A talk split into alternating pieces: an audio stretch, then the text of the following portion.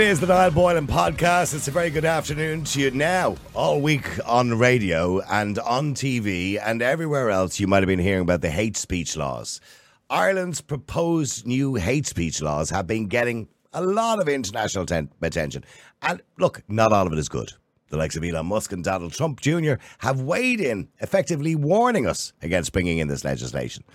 The bill has been labelled as the Thought Crime Bill, a reference, of course, to the novel 1984 by George Orwell, which described a dystopian society where thinking was monitored and probably illegal.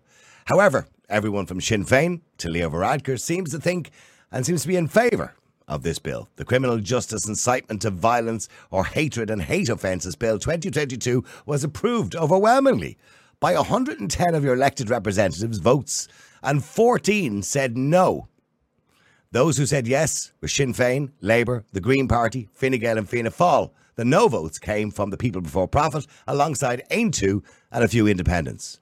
This bill seeks to amend the law relating to the prohibition of incitement to violence or hatred against a person or indeed a group of persons on account of a certain characteristic of the person or the group of persons. These protected characteristics are race, colour, nationality, religion, national or ethnicity, or, or should I say ethnic origin, descent, gender, sex characteristics, sexual orientation, and indeed disability. And this is the bill's definition, by the way, of what gender means, because this is the one that concerns people.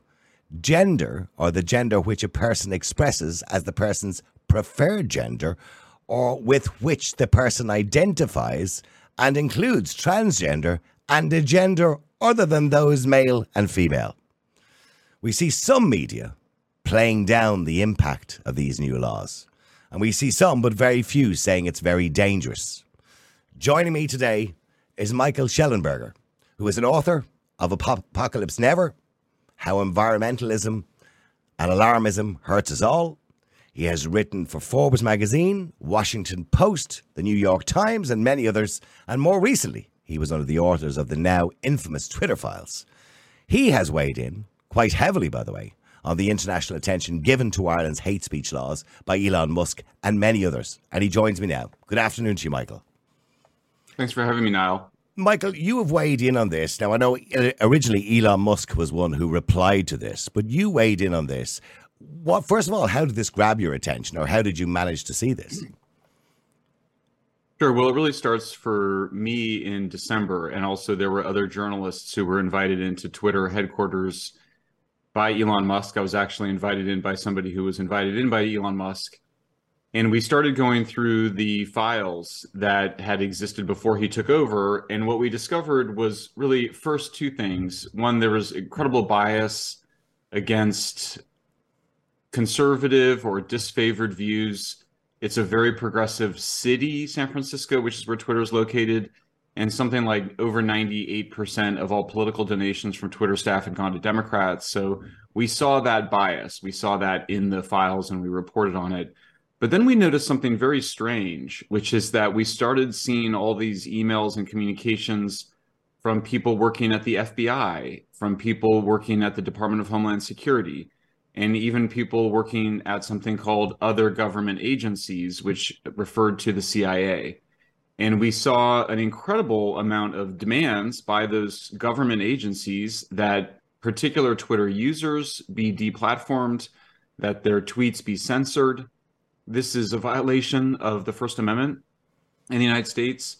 This we also saw around the same time uh, evidence emerging that the White House was demanding that Facebook take down information all free speech except for speech that causes fraud or immediate incitement to violence is effectively allowed in the United States. We have the most we have the strongest free speech protections in the world. So this is very alarming. I've now testified in front of Congress twice about it. So this was very much on our on our radar, but then a couple of weeks ago I started to notice that there was legislation in many countries around the world including Britain, Ireland, Canada, New Zealand, Australia I made note of it on Twitter, and somebody pointed out that those are the so-called Five Eyes nations. And I, I confess, I am not an expert in the history of U.S. and NATO military and intelligence gathering activities. I've tried to catch up, but the whole existence of the Five Eyes network was a mystery to me, as was the fact that it's pretty well known that that these countries work around obstacles to spying on their own citizens by having other countries' intelligence services spy on their citizens. So I was already awake to this when we saw the news out of Ireland and we quickly just started creating a list and it's a document it's a, a, google doc that we've created it's publicly available it's linked to from our twitter pages and our website that just documents how there's a crackdown internationally not just in ireland also in britain canada the united states new zealand australia brazil it's been going on for a while in germany and they are creating basically it's a big lie. The big lie is well, we, that we've we've had these laws. Hate speech. We've had these What's laws since we've had these laws since 1989. Originally, the Incitement to Hatred Act. It's been there for a long, long time. And I suppose they felt it needed to be updated. And look, all laws do need to be updated to keep up with modern technology, to keep up with the modern times. But nobody envisaged, you know, what they were going to include in these laws and the amendments that were suggested by politicians in Ireland. And we could go through a lot of the amendments now if you wanted to, but some of them are dystopian, as you describe it as well, or Orwellian, right down to the fact that they don't even have to have any evidence. This could be brought before a court on the oath of a member of An Garda Síochána, who is the police, the police in this country, and they can get a warrant to go into your home if they believe that you may have, or even if they sus- suspect you may have something on your technology, your phone or computer. They can confiscate everything, not only from you, but also from your family.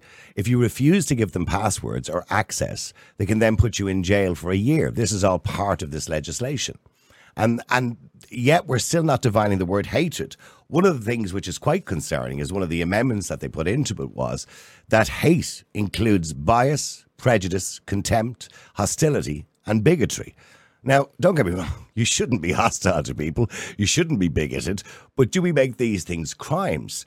And they they put in public submissions, and as you may be aware, they ask people for public submissions and there was over over 3,000 public submissions, but not one single journalist, with the exception of Ben Scallan from Gript Media, went through those submissions. And let's just, between us, let's just play a clip of uh, Leo Varadkar when he was asked by Ben Scallan of Gript Media why he wasn't taking into consideration that 70% of those submissions disagreed with this legislation or the contents. Let's just have a quick look at that. Taoiseach, uh, your government conducted a public consultation regarding hate speech laws where citizens were asked to give their thoughts on the issue. And out of the thousands of responses from private individuals, over 70% were not supportive of such laws, and yet you're proceeding with them anyway. So, my question is why did your government bother to do a public consultation if you were just going to ignore the results? Well, we do public consultations because we think they're they're good practice. Uh, it's a way to um, find out what people's thoughts are on, on issues, um, and it's also you know a way to flesh out and highlight some of the issues that we may not have considered. Um, but we're also you know wise to the fact that uh, the vast majority of people don't make submissions to public consultations. We have to bear that in mind. It's only a small portion of the population that participate in these things, so it's not necessarily reflective of public opinion. Uh, and also, we're wise to the fact that very often uh, submissions are organised, and campaign groups will organise responses. So uh, we're clear with that too. But but why hold why hold the consultation if the the end result is just going to be disregarded on the basis that it's not representative of public opinion? What's the point of it then? Well, well the point is that we're a democracy, and in Ireland we have elections, and decisions are made by the government and the elected parliament. They're not made on foot of public consultations or opinion polls. That's not what they're about. Um, they're about testing the temperature. So is, so is it just for show then? No. As you can see there, compliments of Gript Media. He seems to completely disregard the will of the people. He talks, he uses the word democracy towards the end, but then more or less says, but it doesn't really matter what you think. We're the politicians, you voted for us, and we make the decisions. Yeah, I mean, I mean yeah. first of all, hats off to Ben Scallan because that's real journalism. And that, that's actually what journalism is supposed to be. And so when you see it so rarely practiced, it goes viral, as that clip did. It uh, went all around the world, and people saw it. And and we've subscribed, and I hope other people subscribe to Gript Media because it's obviously, along with you, one of the only independent journalists in Ireland. So yeah, I mean, this is um, there's it's almost there's there's a mystery to it, which is, do these politicians really know what they're doing, and who's pulling the strings? And we've documented a lot of NGO advocacy for this legislation. There's some ways in which a lot of politicians are just doing the bidding of other people, as we know. We've seen a significant amount of funding from George Soros in Ireland. We've also documented a significant amount of funding from George Soros for similar crackdowns on free speech in Brazil, Canada, United States, and other parts of the world. This is, by the way, the name of that their organization is called the Open Society Institute. So they're actually advocating a closed society. I mean, these are tactics reminiscent of the East German secret police, the Stasi, spying on people uh, without due process, warrantless confiscations, uh, you know, warrantless arrests. I I'm shocked by it, and I don't fully understand it. I also think that there may be some some reason that the various folks that are pushing these initiatives around the world simultaneously have chosen Ireland. I can't help but notice that Ireland is a tax haven for the biggest internet and communications companies in the world, including including Google, including but, but, Apple. But but uh, but Ireland, if you, I, am sure you know a lot of the history of Ireland. We were an extremely conservative country. Um, we were more or less run by the Catholic Church, probably up to the the mid 1970s, mid 1980s. And then, of course, towards the end of the 90s and 2000s, when a lot of the reports came out in relation to sexual abuse by Catholic priests, we've seen a, a shift and a turnaround and and by the way, I'm not suggesting that was wrong because the Catholic Church should have never had that stronghold on the on the country. But in saying that, we've seen the pendulum swing from one direction, not to the middle, but to the other side. So Ireland wanted to be the first to have, say, the most extremely liberal abortion laws in Europe. In other words, whereby you don't have any have to have any medical reason, etc., etc. We were one of the first countries to bring in legalized uh, same-sex marriage, and I'm not suggesting there's anything wrong with that. But what I'm suggesting is that Ireland, we seem to be making up for lost time. And we're bringing in these extremely liberal laws. The problem we have with this particular legislation is the definition of it. And, you know, who decides what is hate speech? And I spoke to a politician during the week and he was giving out about a drag show uh, that was in a local community centre or hall or bar or something like that. And the locals had complained about it and got it cancelled. Now, don't get me wrong, this particular drag show was on at night anyway, so it didn't really matter too much. But his point was that people have put up some really nasty stuff online about, you know, drag artists, etc. And he said, this is exactly why we need hate speech laws. And I said, well, hold on for a second. You know, there is such thing in law as common abuse. I mean, I can call you names if I want to. You know what I mean? We can call each other names. We can get into robust debate and call each other names. But that doesn't mean we're both committing crimes.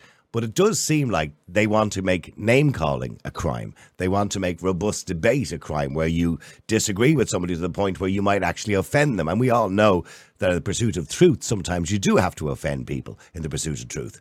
So it does look like they want to shut down conversation. And that seems to be what they're looking for. It sure it sure does. I mean, absolutely. And and yes, and I don't you you know more about Irish culture than I do. I mean, I think this is anathema though to what we used to refer to as liberalism. I mean, liberalism, the you know, I mean, it indicates freedom of speech and freedom of expression. So it's actually very authoritarian. I think it's totalitarian. I think there's uh there's a kind of psychopathy to it because it actually when you deprive somebody their free speech rights, you're depriving them of something fundamental about what it's to be a human. There's a strain of thinking that sometimes says free speech is sort of a means to an end. It's a way to have democracy, it's a way to have capitalism.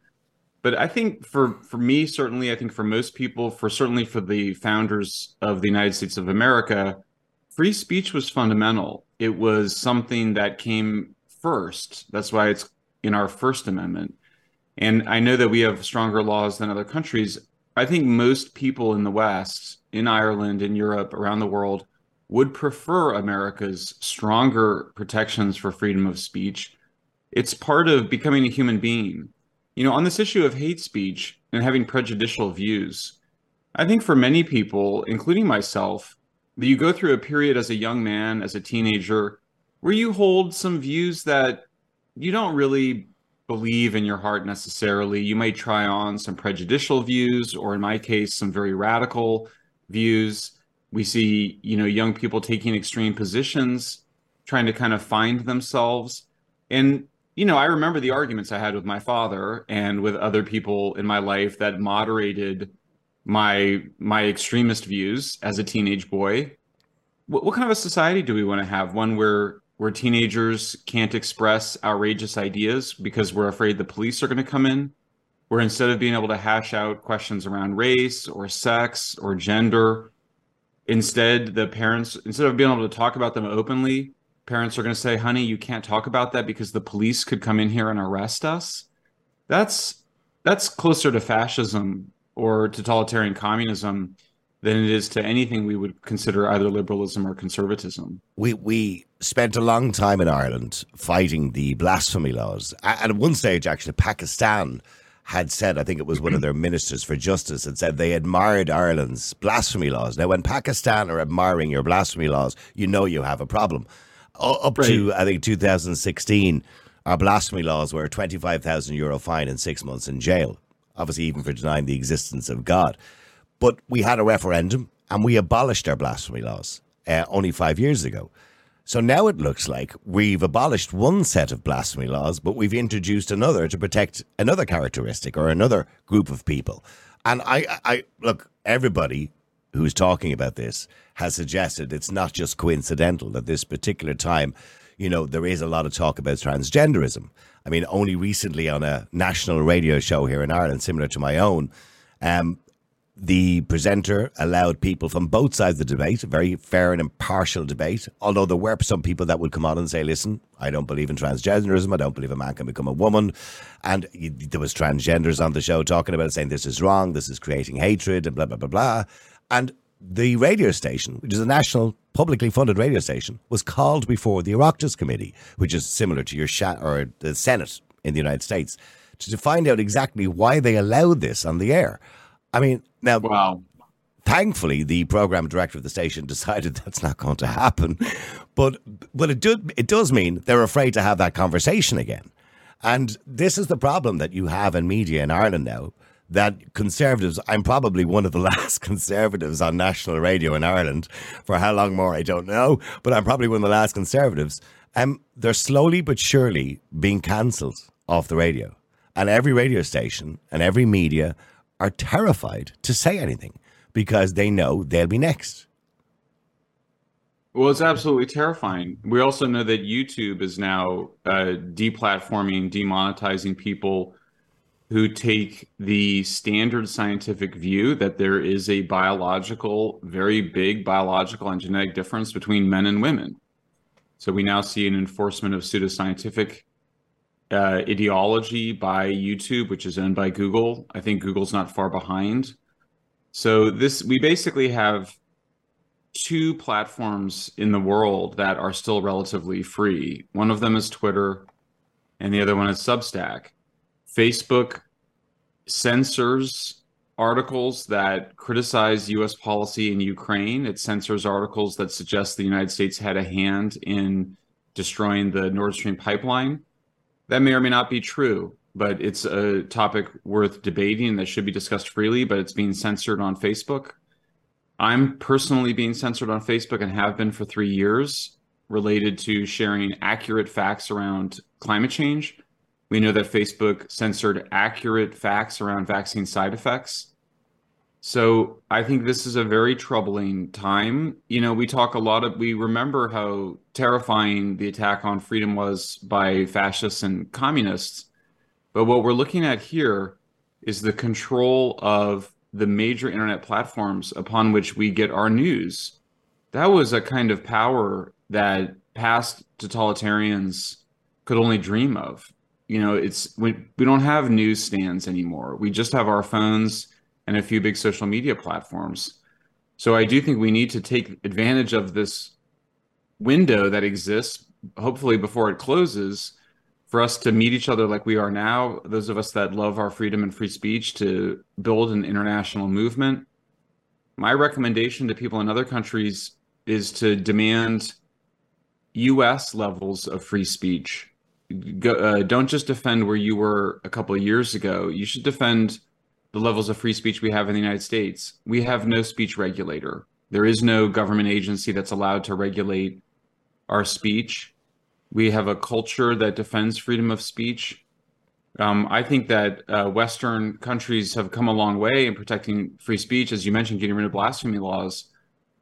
But when wokeism becomes a new secular religion, um, you see the people, I think people are using it as a substitute religion and they get all of the psychological benefits that they got from past religions, including using some sort of moral authority to silence mm. their neighbors and people they disagree with. And I think we have to fight back and we have to fight back together. Just one final question in relation to hate speech before we kind of move on to something else. But um, the, the government's argument and the argument, and let me just give you the opposing argument, is that, say, Twitter and many other social media platforms have become toxic and that people, you know, use words or use expressions that are unacceptable and that are offensive. And they believe there has to be a way of not censoring this, but regulating this. Now, of course, Ireland's Twitter HQ, or should I say, European Twitter HQ, is in Ireland. And I'm surprised, actually, and I have tweeted Elon Musk on one or two occasions, but uh, obviously a difficult man to get a hold of. But I have tweeted him on one or two occasions asking why we're not doing a Twitter files here in Ireland. If something went on, something went on. If it didn't, it didn't. But during COVID, many people were shadow banned. Many people had their accounts suspended. Uh, anybody who was a, dis- a dissenting voice, essentially, uh, were removed from Twitter here in Ireland as well, and across Europe our, in the European headquarters here in Ireland. But their argument is, is that we have to do something, that we can't just have free reign where people can say what they want, upset everybody else, and you know, if I say something or you say something that may be against transgenderism, that may be against people of color, that may be against whatever it happens to be, or whatever protected characteristic, that you're encouraging hatred against that community. And they say we have to do something. Do they have to do something? Uh, of course they don't. And, and the desire to want to silence the people around you is pathological. There's something wrong with people that want to silence people that have different views from them, in my view. Speech is not violence, um, except for in extremely narrow circumstances. It's uh, it's just a personal expression. It doesn't hurt you, and we need to communicate that to people. Okay, I think well. that the the other issue I would just say is that we've seen a significant decline in all forms of prejudice in every Western society. You know, we've seen the number the percentage of Americans who support interracial marriage has risen from 5% to around 95%. We've allowed same-sex couples to be married and to adopt children. There's never been a period of greater tolerance and of less hatred in any civilization in recorded human history than in the societies today. There's no evidence of any increase of hate incidents. So this is a big lie as big of a lie as the totalitarians tried to sell people in the mid 20th century. It's as dangerous. And I think we have to speak out against it. We have to have love in our hearts. I think we have to love our fellow humans and our civilization. And that means that let people speak, you know, and the people that want to shut people up and silence people, I think we have to acknowledge there's usually something psychopathological about them, either some sort of a personality disorder histrionic, you know, sociopathic, something that makes them think that it's their job to silence their fellow citizens. And we need to describe that and call it out for what it is. All right, well, I tell you what, we're going to take a little break. If anybody wants to get involved in the conversation, don't forget you can call, you can text or WhatsApp on 085 100 2255. That's 085 100 2255. We'll be back in a moment.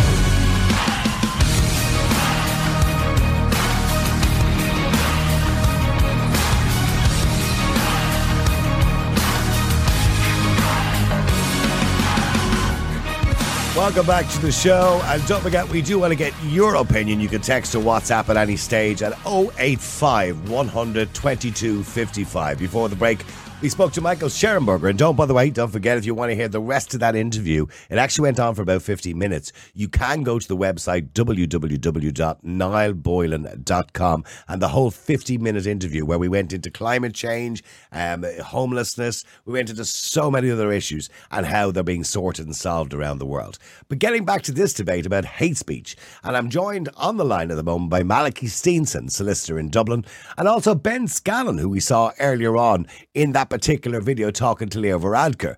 Now, I suppose, Ben, the first question has to be to you because realistically, this piece of legislation will go to the Seanad most likely before the recess in the summer, be signed by the President in August. Can it actually go through? And what are we going to do about it? I think it probably is going to go through, if for no other reason than it will be highly embarrassing, I think, for the government to have done all of these years of, uh, you know, considering amendments, debating this legislation. As we know, very controversially now, they did a whole consultation about it and supposedly went over those consultation responses. And so for them now to, uh, just entirely do a U-turn and say, okay, look, we're actually going to throw the whole thing out. I think uh, their pride alone would probably not let, allow them to do that.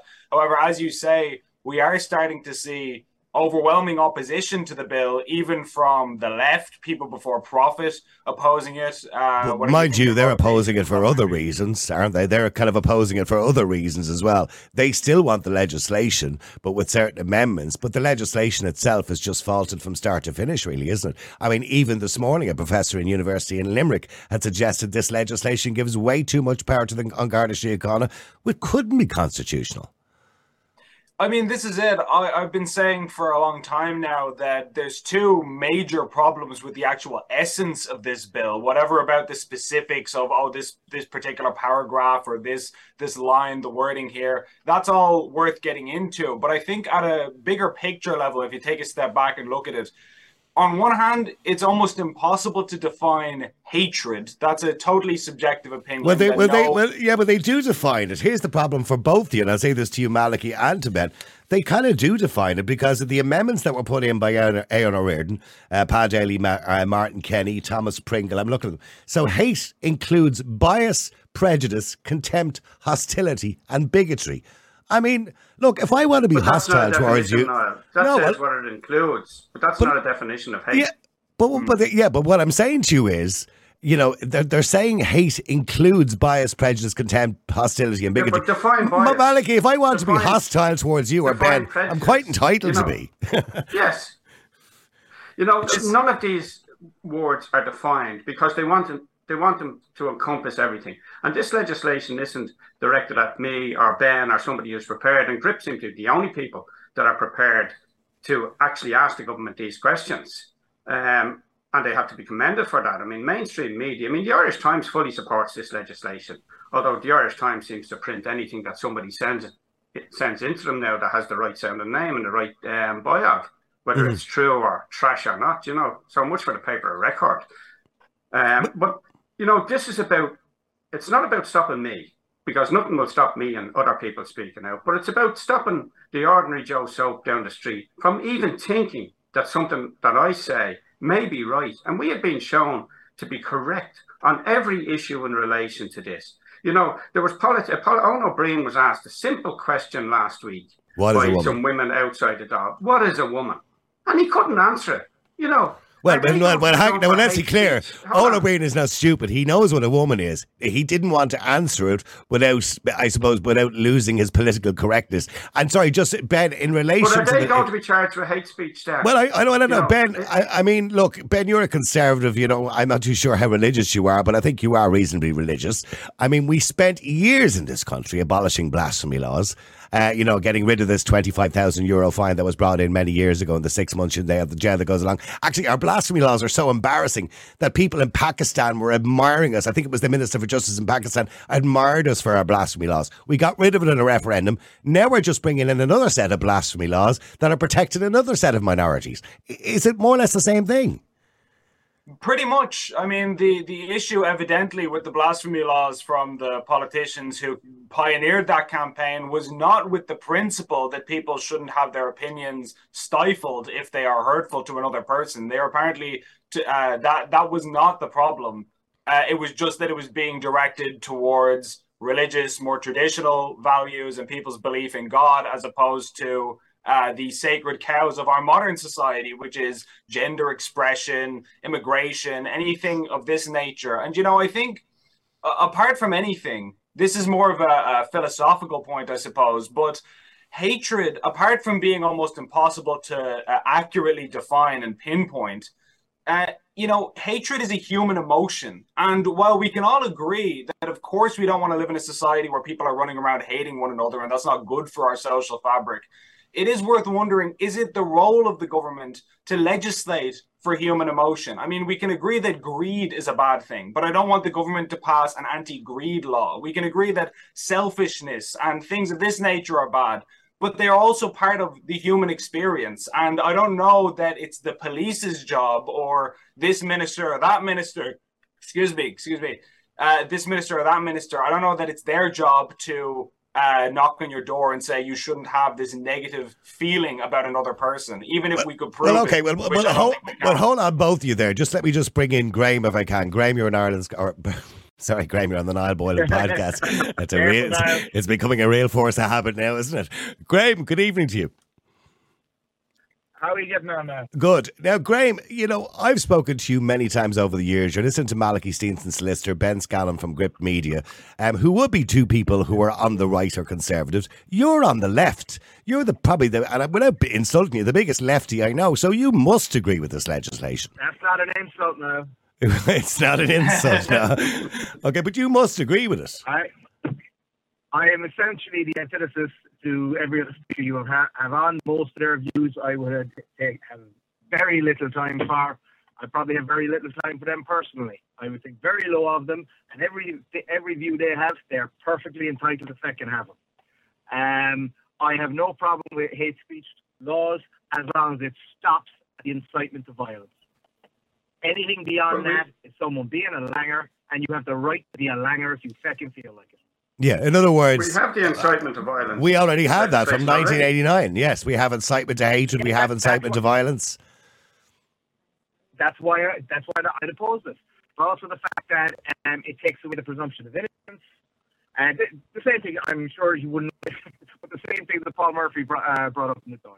Look, um, I don't have an issue with the idea of the legislation, of this specific legislation. Absolutely, it's, it's people's um, civil rights, and it's not acceptable. Right. So, you, do you believe, do you believe it goes against your civil rights and human rights to be told what you can and can't say or be in possession of? No, you should. You're allowed.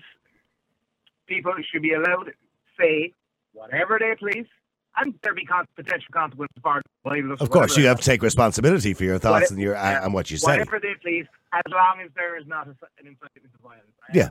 Okay, and, and, and, and, I think, but I think everybody, I think. Nationality attacking. Okay, th- thank you for that, Graham. Sorry, it's a little bit of a bad line, but I think Ben, everybody would agree with that. Nobody would suggest for one minute that it's acceptable to turn around, you know, and post up online, you know, I think such a group of minorities, everybody should round them up and kill them or something like that. Nobody would believe that's acceptable anyway, would they? And you know, actually, what's interesting about that is having gone through the thousands and thousands of consultations that I did, that was the overwhelming sentiment from pretty much everybody who weighed in. They agreed with the caller who was just on the line there that they said, yes, of course, if somebody is engaging in violent rhetoric saying we should kill this specific person or we should attack this demographic of society, of course the law should step in there. But barring that, if they just have a stupid, offensive, rude opinion, that should not be something that the government should be getting involved in. And that was what the vast majority of people said. So it seems like uh, from the only data we have, the Irish public is in complete agreement with that. And I'll, I'll just add one more thing that it's notable that one of the main justifications for bringing in this new hate speech law uh, it is the fact that the old hate speech law, or the the incitement to violence and hatred law from what is it, 1989, I believe. 1989, uh, they, yeah they complained that that one wasn't garnering enough prosecutions effectively and therefore it was defective. And what's amazing about that to me is surely you would want something like that to be used very sparingly, only for the most extreme forms of rhetoric and and hardly used if ever if we are going to have such a law the fact that we're not having people in the courts every week for what they say is a good thing you know so to use that as a justification for why we, we, we, we, we listen to Mike, what Michael um, we, we listen to what Michael Shellenberger said there just before you guys come on uh, from the United States. He's an author and also a uh, policy expert, and he said we have never lived in a time, uh, which we are living in now, where there is less hatred. And that might not seem the way it is because, of course, we have social media, etc., etc., etc. But he said, for example, in the United States, we have gone, he said, in the last 50 years, from 5% of people believe that interracial uh, relationships weren't acceptable to now 95% of people believe they are acceptable. So, in other words, we've gone to a place now where we have uh, same sex marriage, we have all of these things in Ireland, whether you, both of you probably disagree, we have abortion. So, we've come to a very acceptable place in society where we're willing to be liberal and we're willing to do things. So the idea there is no evidence that we need this legislation. So Malachy, if there's no evidence we need the legislation, where two years ago did this bill come from, and what was the reason for it two years ago? Because all these things usually have a reason, don't they? Well, it starts off, I suppose, in the European directive, but there is a political class and an NGO class in this country who want to shut down any debate that they disagree with. They don't want anybody out there thinking that, for instance, open border, an open border policy is wrong. They don't want anybody questioning what children are being taught in schools. They don't want anybody questioning any of these new woke liberal issues. And that's what this is about. This is about policing people's thoughts, not about um, people speaking out, but it's it's to prevent people from actually thinking and questioning the government on any issues. And you know, this is something that the, the, government of North Korea would be very proud to have, you know, in their arsenal of, of um, legislation. Mm-hmm. And it beggars belief that a so-called modern um, democracy or something that calls itself a democracy, you know, will bring in legislation like this. And remember, the vast bulk, I think 114 TDs voted for this legislation you know, and it's in the Senate now. But, but the, isn't that isn't that the most surprising thing? And and I know Ben, you get to go to all it's the press conferences. It's not even slightly surprising now. Well, well, That's well, the, the well, well, I, thing about no, it because, well, I'm surprised because the bulk because... of politicians in Leinster House today all agree on all of the major issues. I don't think they, they do. I don't they think do. they do, they, Malachy. They, they and, all and, uh, believe I don't know. Well, hang on. Open borders. Ben, ben you've been to the press conferences. Hang on, you've been to the press conferences, and every time you ask a question, Ben, I think it's hilariously funny. Sorry, and I don't mean that disrespectfully to you, because politicians are like rabbits in the headlights when you ask them a question. But you couldn't honestly believe, Ben, that all of Fine Gael, Sinn Féin, the Green Party, and Fianna Fáil, that every single one of them, I know they're towing the party line and they don't want to lose the whip, but you you honestly don't believe they all agree with this legislation because I can tell you, Patrick Tobin told me last week he doesn't even believe that fifty percent of them have read the legislation. But they will vote for it. And mean, the point is, most of them don't actually believe half of the nonsense that they spout, but they will vote for it. And they will vote to shut down the society and sh- to shut down any debate because it exposes them for exactly the hypocrites that they are. Ben, do well, you, Ben, do you, do you, yeah, Ben, do you believe they've read the legislation, yeah, all 110 that voted for it? Well, just a couple of years ago, I think in 2016, if I'm not mistaken, Taoiseach Leo Varadkar said that he believes that speech should never be throttled or gagged in any way, and that free speech is the cornerstone of a of a society. And so he also on. said he didn't agree with same-sex adoption going back seven or eight years or whatever, ten years ago. he years also ago. Said he, he didn't agree with abortion. He also said he didn't agree with gay marriage. He also said that there should be no limit to the right to public protest and he's brought in legislation to to change all of those things. So either he, either he's a total charlatan, or he's somebody who says one thing today and does the complete opposite. And we know by his actions which of those. But I look, don't get me wrong. I, I understand, Ben, the politicians, like everybody else, are allowed to change their mind over time, but he does seem to do it quite a lot. And he seemed quite adamant the other day, which I thought was embarrassing on an international level, Ben, when you asked him the question, what was the point in asking for public submissions? And you went to the trouble of trawling through all these public submissions, over 3,000 or whatever it was, to find out that 70% of people disagreed with the legislation. And he stood there brazenly and, t- and used the word democracy, but then told you he was more or less ignoring them. Well, uh, I don't know in the wake and the aftermath of that video how the government can ever use uh, public consultations or citizens' assemblies or things of that nature to bolster their argument for this or that policy ever again. I suppose the answer is how will they do it with great audacity? That's probably the way uh, it'll it'll be conducted going forward. But I mean, in order to get out of this sort of bind he was in, he effectively had to nuke the legitimacy of the entire consultation process and say, yeah, it really doesn't mean anything at all. Which I don't know how that's the case when they've been using it for so long to bolster the credibility of this or that policy. And I will say as well on that, uh, one of the things that I thought was really noteworthy is he says, "Oh well, they're they're prone to being hijacked effectively by activist groups who just flood the consultation with their own particular agenda." One, I'm not particularly sure it makes it less credible if people do something in an organized way. That's kind of the essence of politics. So that's the first point. And second of all, he would know that people were attempting to flood the consultation because it was the Department of Justice that was putting out tweets tagging various NGOs that were known to support hate speech laws. So, effectively, tacitly, what they're trying to do there is say, hey guys, get in here and tell us how great hate speech laws would be and how you want them on the books. So, of course he knows that people were flooding the consultation because it was his government that was attempting to flood it in favor and it just backfired. That's the only problem. Okay, well, well, hang on. Just let me get a female voice. No, hang on, hang on, Malachy. The wrong kind of activists responded. Yeah, well, well, stay there for a second. Let me just get a female voice into this as well. But uh, Bernie, you're on um, the Niall Boylan podcast. How are you, Bernie? Bernie, you there? Okay. Oh yeah, sorry, no. Yeah, go, sorry, go ahead. go ahead. Know, because I, I love to get people's opinions in. and That's why we're encouraging people to text or WhatsApp at 085 100 2255. Go ahead, Bernie.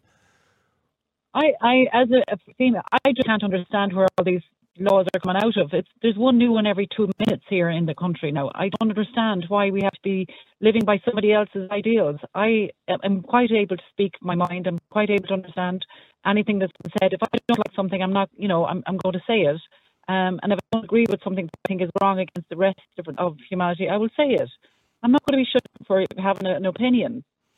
Do you feel like, I mean, with this legislation, and, and you've obviously heard in the news and you've heard on our show and many other places, including Gript Media and everywhere else, what is contained within this legislation? And, and I personally believe the legislation is not designed for Gardaí to be running around arresting people, but it's designed to put a level of fear in society that you just don't do it anymore. In other words, you know, you don't express views that you might feel would be bigoted, or you don't express views that might be hatred, or you don't express views that might be biased. Do, are you thinking to yourself, if they bring in this legislation, I'm going to have to be careful what I say? I, I don't understand. Like we, we all have a moral compass within all of us, and we all respect each other's views. And isn't that what humanity is all about? There is the odd, odd person who has, you know, there's a lot of people out there today who think there is, it's only their agenda, nobody else's agenda. And that's wrong. We all have a right to, to a view. Like people in their 60s, like I am, are shut down. You go on, they ask you in Sky, say, to fill in their, their, um, their questionnaires. And it's only to put in your age bracket, shut you down. I'm entitled to pay to have my my voice listened to. I pay my bills. Like, why am I being shut down because of my age? And that's what's happening. And that's another issue.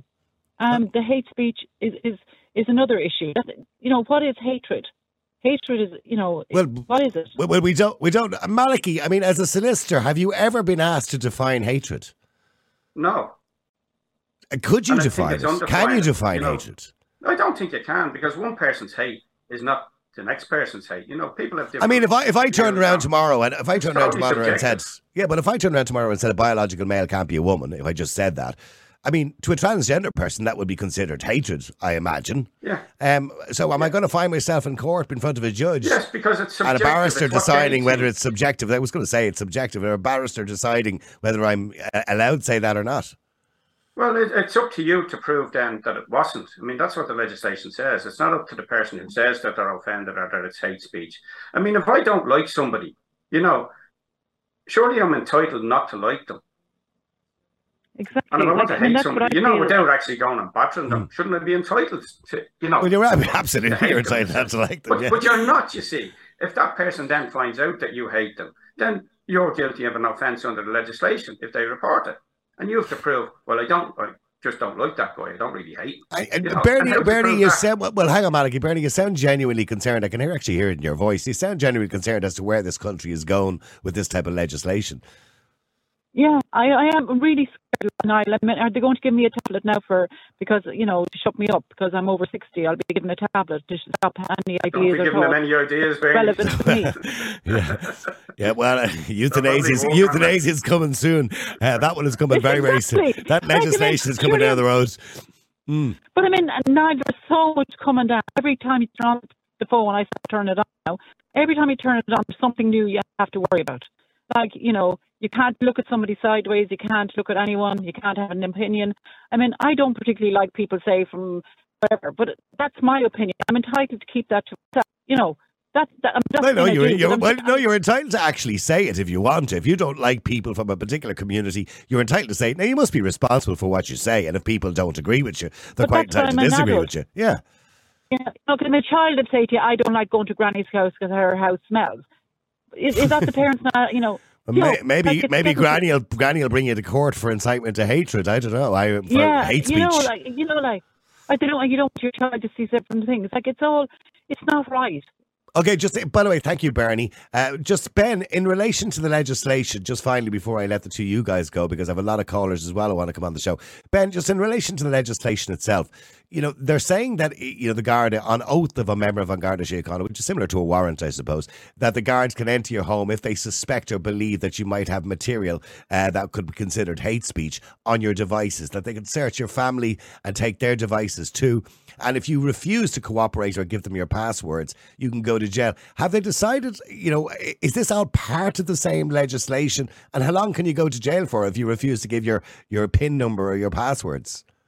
Well, too long. Uh, one one day in jail uh, t- for for an offense like that is too long. When you think about the fact that the Romans during uh, ancient Rome they had this policy called decimation, and today when we talk about uh, somebody being decimated, you think about being completely destroyed. But actually, deci means ten, and so it was a policy where if a group of soldiers divert de, uh, deserted the battlefield and fled, they would kill every 10th guy and that way you're not killing your entire army but you're sending a message to the others like don't get out of line again.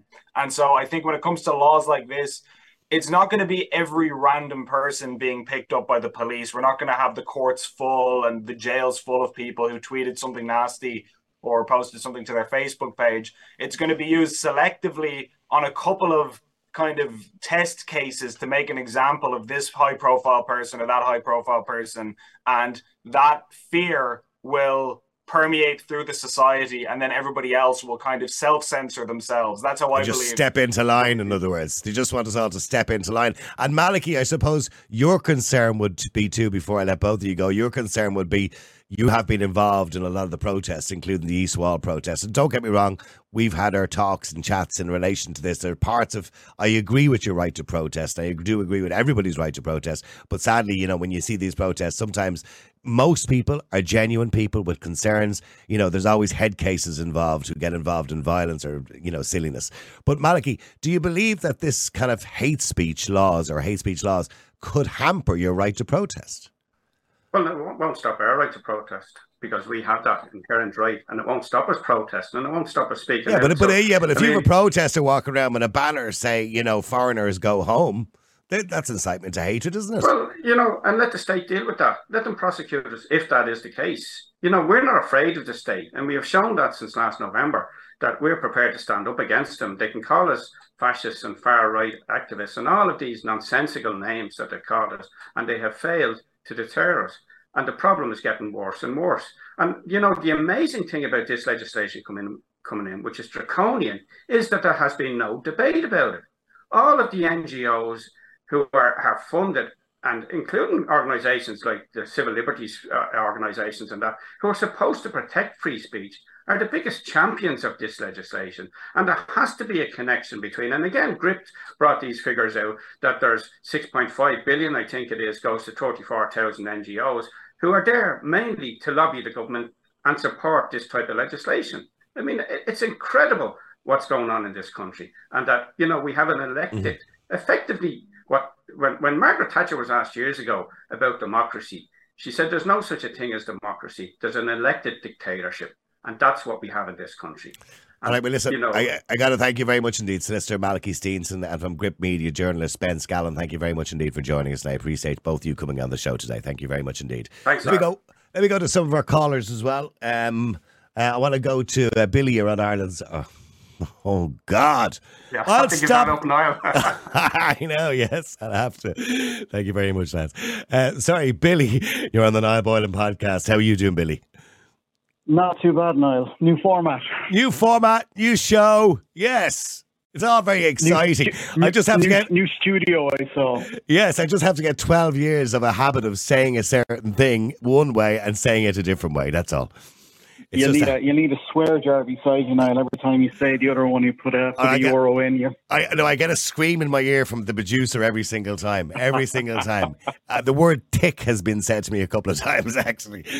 Sorry, Billy. Anyway, getting back to these hate speech laws. Billy, you're a very liberal minded person, and I've spoken to both liberals and conservatives over the last week, and yet I'm still to find somebody who think these laws are a good thing, that they're necessary. I, I would I wouldn't say I'm liberal, Niall. I'm somewhere somewhere in the middle. I'm balanced, I would say.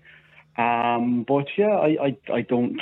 As, as, I think Ben mentioned the uh, the state looking for access and passwords to your digital devices. I think mm-hmm. that is a massive invasion of privacy. And I, I hope they have the in Mountjoy ready for me because there's I have nothing to hide, Niall. But I have, I have, I have no. Um, I would be not giving those. Well, then, well, then let me give you a scenario. Let me give you a scenario. Guard knocks on your door. And he says, yeah. "How you doing, Billy? Uh, yeah, we've reason to believe, um, you know, you were sent a few WhatsApp messages from friends in a WhatsApp group. Uh, they may be considered to be racist. They may be considered to incite haters against a minority, be it trans people or whatever it is. Um, can you do us a favour and can you give us your mobile phone there and your PIN number? Give us a look. Uh, you get a court order, guard. Well, he will, because this is what they're saying with the legislation that on the can, oath of a member of a Garda Síochána. take the phone he can take the phone, but there's no way in hell I'm giving him my passwords. Not a chance. Well, then you're going to jail for a year, according to the legislation. I, I go, I go to jail for a year. And here's the I'll bizarre part about it. I would, to be honest, now I would take that to the European Court of Human Rights because I think that I, I, think if that is the case, I think that that would have a, a, strong case for a constitutional challenge. I cannot see that our constitution will stand up over over legislation like that that is quite draconian and you know, it's. Well, the I, legislation I clearly states, by the way, that you don't even have to use the particular information, right? The legislation says the person shall be presumed until the country is proved to have been in possession of the material in contravention with the subsection. In other words, just because they think you have it and you you don't and you don't give them your password, you it's it's like years ago, you know, when the revenue commissioner sent you a bill, it wasn't up to them to prove you earned the money; it was up to you to prove you didn't earn the money. So this, in other mm. words, is guilty till proven innocent. Well, Niall, that that uh, I, in my limited understanding of our of our judicial system, I, I think that runs contrary to it. I think we, we operate under innocent until proven guilty.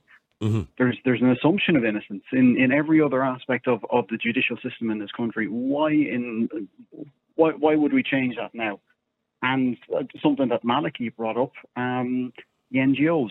Mm-hmm. I, I would be very curious to see what NGOs are influencing legislation in this country. Well, we all know the NGOs, the immigra- uh, uh immigration NGOs, you know, the NGOs from the trans community, the NGOs from the LGBT community. Niall, I would be curious to, to see how often they are in with ministers. I would be off, I would be interested to see when those meetings take place, and I would be interested to see what legislation. Well, we, we, by the way, we saw on. we saw what happened on the Joe Duffy show only six months ago, where a very balanced debate was happening on the air, where there was people representing the trans community and people who didn't agree with what was happening and didn't accept that a man could become a woman. And I believe people are entitled to their opinions in relation to that. And all of a sudden, RTE were asked to go before the Oireachtas committee. Because, in other words, we can't have that kind of conversation going on on a radio station. So, I mean, that's what we're dealing with now. We're dealing with lobby groups that, even though they're quite small, they're quite powerful. Yeah, and look, Niall, I, I don't, I don't believe in, in hatred towards any group. I don't think anyone deserves to, to live in, in fear or anything like that. I, I do believe there should be protections for people. However, what sort of protections? Know, protections against having their feelings uh, hurt? I, no, no, no. Like your feelings are going to get hurt regardless of what happens now. Mm. Like you know, if, if every time if every time someone's feelings were, were hurt, like if I if I turn to... around now and say, and I do agree with it by the way, but if I turn around and said I don't agree with marriage equality, I don't think two men should get married or two women get married. I don't agree with that by the way, but I'm just saying. I mean, okay, I'm sure there's gay people listening. If I genuinely meant that, their feelings will be hurt. They can consider that to be incitement of hatred of some description. Should I find myself in a where, courtroom? Where does, where, where, where does that logic stop? Is it a case that when a guy goes on a date with a girl and gets rejected, that he takes her to court as a feelings for her? because because You she know? has an element of contempt towards him. Because the legislation, again, I said it does say here, uh, I think it was page or line six and seven, hate includes bias, prejudice, contempt, hostility, and bigotry. Like it's So don't be it's- hostile towards me, Billy, or I'll have you in court. you- you- It's like- I think it's stifles debate. Can you imagine Niall, this this this could actually backfire on them big time because if there's a debate in the Dáil, that becomes hostile. So, but stay there a second because I want to go to Alex, who's from Free Speech Ireland. Alex, good afternoon to you. Hey, how's it going, Niall? How are you doing, Alex? We've talked to Michael Shellenberger. I've talked to Malachy Steenson, solicitor, Ben Scallan from Gript Media. I've talked to people on the left who are adamant lefties, and, and they tell me they don't even agree with this. So why is it happening, Alex? You're from Free Speech Ireland, and what are we doing about it? So uh, we were uh, we've been tracking this bill for a while since its initiation, and then before it was initiated, going back to when Charlie Flanagan was the Justice Minister when the public outreach was put out, and uh, we generally have this feeling that the people who are supposed to be defending free speech in this country were asleep at the wheel. So that'll be our legislators, that'll be our NGOs. Some NGOs like the Irish Council of Civil Liberties are now piping up now. and Where they're they? Where are they? The Irish they're Council. there now, but they weren't there. We we don't think they were there and loud enough before this legislation passed through the final stage of the Dáil. But something I would like to put uh, point out is the final debate of the Dáil, the seventh stage, where the most crucial debate was to happen, and all the amendments were put forward. These would be the amendments to uh, that uh, People for Profits Paul Murphy wanted to excise Section 10. That would be the possession of hateful materials. There was in section to uh, section 11, they wanted to have an amendment to acknowledge the UN Charter of Human Rights that free speech is a human right.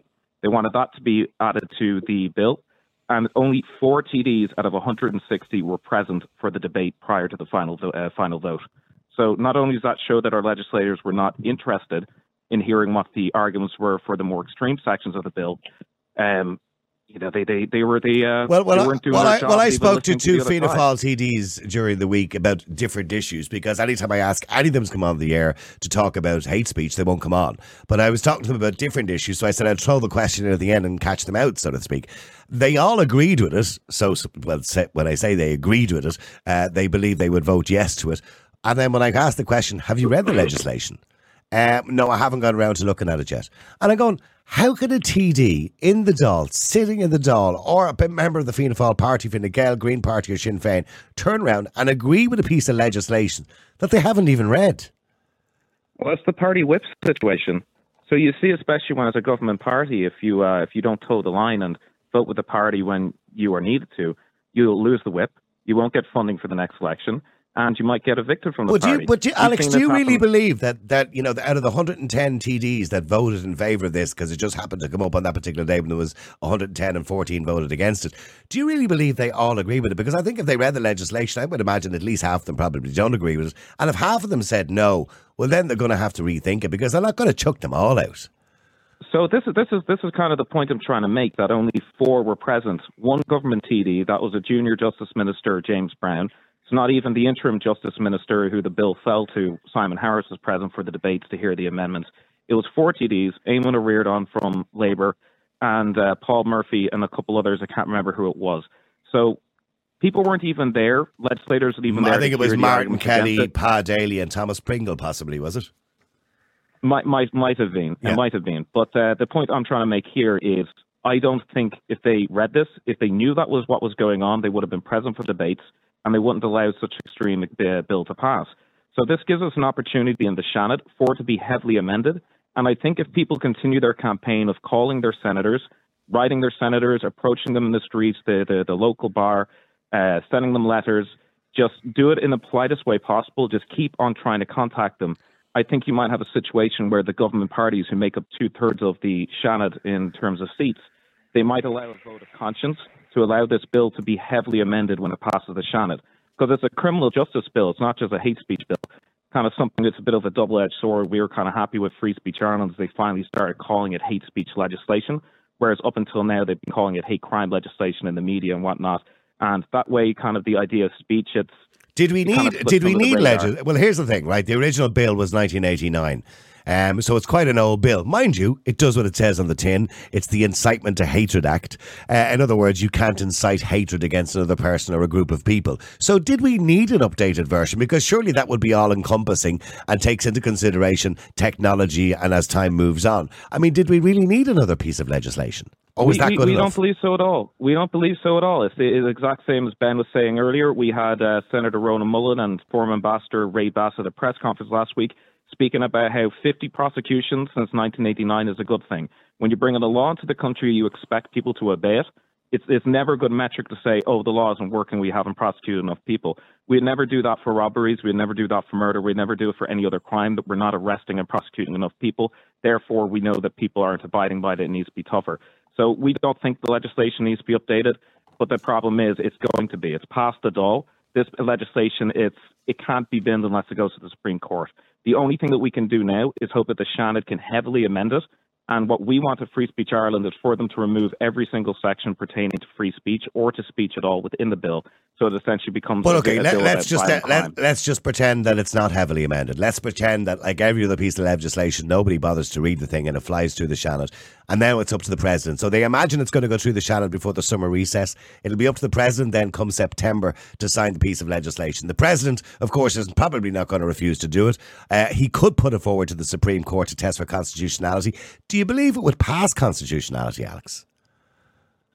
It's very hard to say because we, we don't actually have an explicit right to free speech, those words within our constitution. Freedom of expression. Freedom to expression. Yeah. And then there's parts of that article which say that, uh, you know, subject to uh, public morality, public order, violence, sedition, um, there are grounds to say that this, this bill could could pass constitutionality. Uh, now, we would hope that we could fight it on every, every front that we can. Um, Michael D. Higgins, I have faith that he, he very well could uh, refer to the Supreme Court because he could just sign that. and I don't send it to know. I, I I always believe Michael was an advocate of free speech, but but over the years I've noticed a change in him where he kind of tends to just toe the government line quite a lot, with the odd exception every now and again. Now I know he's the president and is not supposed to express a view. Well, we, we, we know an old colleague of his, Catherine Connolly, was very heavily against the bill. Catherine Connolly, TD from um, from Galway. They would have been in Labour to, with each other, um, Galway City, and she spoke against the bill in the Dáil chamber as far back as November, October, and she was one of the 14 TDs who voted against it. So if even people were to try to petition Catherine Connolly, if you were in her constituency, she could very well bring it to the attention of Michael D and maybe make a case that it should be supre- uh, referred to the Supreme Court. If it if it does pass constitutionality, he's no choice but to sign it because if he doesn't sign it, he's then no, no longer the president. of the That's council of state. Mind you, somebody did say to me the other day, who's an expert in law, he said if I was the president and I was forced to sign it, I would sign it and then use my privilege as president to pardon everybody who's been charged. so I said, well, that's one way around it, isn't it? Well, actually, just stay there for a second, Alex. Let me go to Jackie Healy-Rae. Uh, Jackie, good afternoon to you. How are you doing? Good, good, uh, Niall, and thanks for having me on. And, and uh, first of all, I want to wish you the very best of luck with your new podcast. Thanks very much indeed. I really appreciate it, Jackie. Um, Jackie, this piece of legislation, I mean, I, I'm assuming that you wouldn't vote for something like this. No, I wouldn't. And and and my father, Michael, and my uncle Denny were one of the very few uh, TDs, along with their rural independent colleagues, who who who did oppose uh, the passing of, of this legislation. Um, I think it is flawed in, in its presentation. It's flawed in, in the in the loose language that it has, and I think it, it could. It, I mean, if if um, if implemented and policed to the letter of the law, could have huge implications on people uh, on on their everyday lives. Um, because look, I mean, you have to to, to, to define a lot of the definitions, which I know some of the, some of our uh, senators and independent senators that I'll be in contact with, who who are going to be um, probing this a lot more in the Seanad. Um, the, the, the, the loose def- definitions or lack thereof of definitions in the bill um, uh, can can cause a lot of problems. Look, now I suppose if you bring it dumb it down to everyday issues, I mean, everyone in the country, and, and, and I don't think any of us would be any different, would maybe get unsolicited text messages uh, or WhatsApp messages of God knows what could be coming in, some sort of a video or some sort of Mm. anything. We've all And received them, of course, and you, you kind of question the person who sent it to you. Yes, we, we've all received that kind of stuff. Yeah. But but but but you you could very well dismiss that and and but it could be on your phone. technically under this bill, if, if Oh, you're if- guilty. if- yeah, Even if you had no intention of using it. Eh, Absolutely, That's if it. it's on your phone, which which is very dangerous, I believe, because again, Uh, so case, I want to just clarify that. Well, actually, hang on a second, because I want to clarify that for people who don't understand the legislation. Section 3 says in any proceedings for an offence under the section where it is proved that the accused person was in possession of the material, such as is referred in subsection 1, and it is reasonable to assume that the material was not intended for personal use of the person, the person shall be presumed until the contrary is proved to have been in possession of the material in contravention to the subsection. And it- so even if he didn't even you're use it. before you can, yeah, you're, you're, you're guilty before you can. So, so like, it, like stuff like that, uh, I- have grave concerns about, and, and there's an, an awful lot of people. Uh, Couldn't be contacting me about it, constitutional. The more, the more I think about this, it just couldn't be constitutional. and, and that is the problem. And and look, you asked the question uh, to to your last speaker whether we we needed a new act. And look, may, maybe you could say that there's an argument that perhaps an updating of it.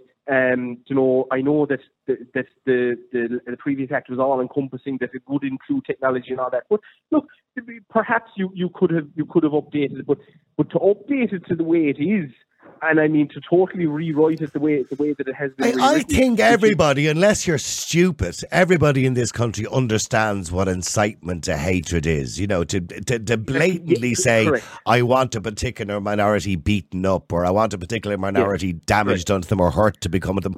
That's incitement to hatred or incitement to violence. Uh, yes. And beyond And- that, and we don't need now- legis- legislation. Yes, and whereas now, if some Looney Tunes decides to send you a video to, of, of of of telling you what they're going to do to such such a person, and and you had that on your phone, despite the fact that you were never going to do anything with it or anything, and that it was totally sent to you unsolic- unsolicited, that you you could be prosecuted for it. I mean, sorry, Alex, just want to go back to you in Free Speech Ireland. Is there an attempt here to do what they're doing in the UK and in London at the moment in relation to protesting? And we spoke to Malachy Steenson, who I suppose heads up quite a lot of the protests in relation to immigration. Whether I agree with him or disagree with him is kind of irrelevant, but I believe in people's right to protest. Do you believe that this is a kind of way to stamp that out as well? Because I know um, uh, today there is a meeting being held with the Justice Minister in relation to the protests over the weekend. So, I mean, for example, no more will you be allowed to walk around with placards saying immigrants out if that's the way you feel and that's the, the, the, the line you take. Because if you do, that could be suggested to be incitement to hatred. Yeah, well, we did see Simon Harris and James Browne on two separate occasions say that uh, they wanted migrants, uh, migrant status being added as a protected uh, character category within the bill. Uh, I don't think they'd ever made it to that, but it could be open for amendments in future where they very well do bring that in and the precedent does get set. Uh, but however, we, we, we are in agreement with uh, what Malachy and Ben were on earlier and a lot of other voices who believe this is mainly for a chilling effect. And if you want to see, uh, compare it to how the law is in effect in the UK, uh, Section 9, I heard you guys speaking about um, you know social media and being sent content and whatever. Section 9 doesn't get talked about enough. Section 9 says that whether you were successful or not in inciting hatred or the material was, in, was successful in inciting hatred or not, regardless, you can still be prosecuted. So that could be like in the UK where uh, a young girl, 19 years old, 2018, was fined and put on house arrest for two weeks for posting Snap Dogg lyrics up on her Instagram account. Everyone knows that drill rap, trap rap, it can have some offensive language in it. Some might say uh, some particular words might be considered a slur.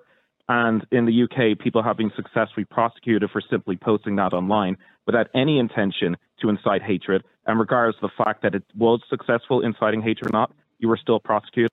So that's what it opens it up to with Section 9 in this bill. Right. It, it, goes, it goes, it's all about a chilling effect, we think. Uh, listen, Jackie Healy-Rae, thank you very much indeed. Alex from Free Speech problem. Ireland, I, I appreciate both of you coming on the air. Thank you very much indeed. Well, there you go. That's the end of the first show. Don't forget, by the way, the shows will be two hours long. For the first week, we're only going to do an hour just to warm you up. Uh, we want to get your conversation. We want to get your texts, your WhatsApps at 085 100 22 55 every single day. Keep an eye on Twitter. Keep an eye on Facebook. Don't forget, we stream live on Twitter, on Facebook, and we'll also be streaming live on Rumble as well, if you happen to be going on to Rumble. If you want to watch the show back again at the end of the evening every single day, the show will be uploaded and it will be on Spotify and all the usual platforms. And also, if you go to our website, niallboylan.com, you can then watch the full video if you want to as well of the two hours uh, when it is two hours next week. So many people want to get involved in that conversation about hate speech. Tomorrow will be another conversation about something else. God only knows. But if you have any suggestions or if there's anything you want, anybody or anything you want us to talk about, please don't hesitate to get in touch with us. And you can do that at Niall at niallboylan.com or indeed by just WhatsApping at 085 122 55 or go onto any of our socials and you can respond there. I'll put up a suggestion there. Thanks very much. And we'll join you again tomorrow. Please join us at 12 o'clock. The multi award winning Niall Boylan Podcast. Listen live on Facebook, YouTube, and all the usual live stream services. To get in touch, just WhatsApp or text 085 100 2255. The Niall Boylan Podcast. They told me to shut up. Available for download from all your usual platforms.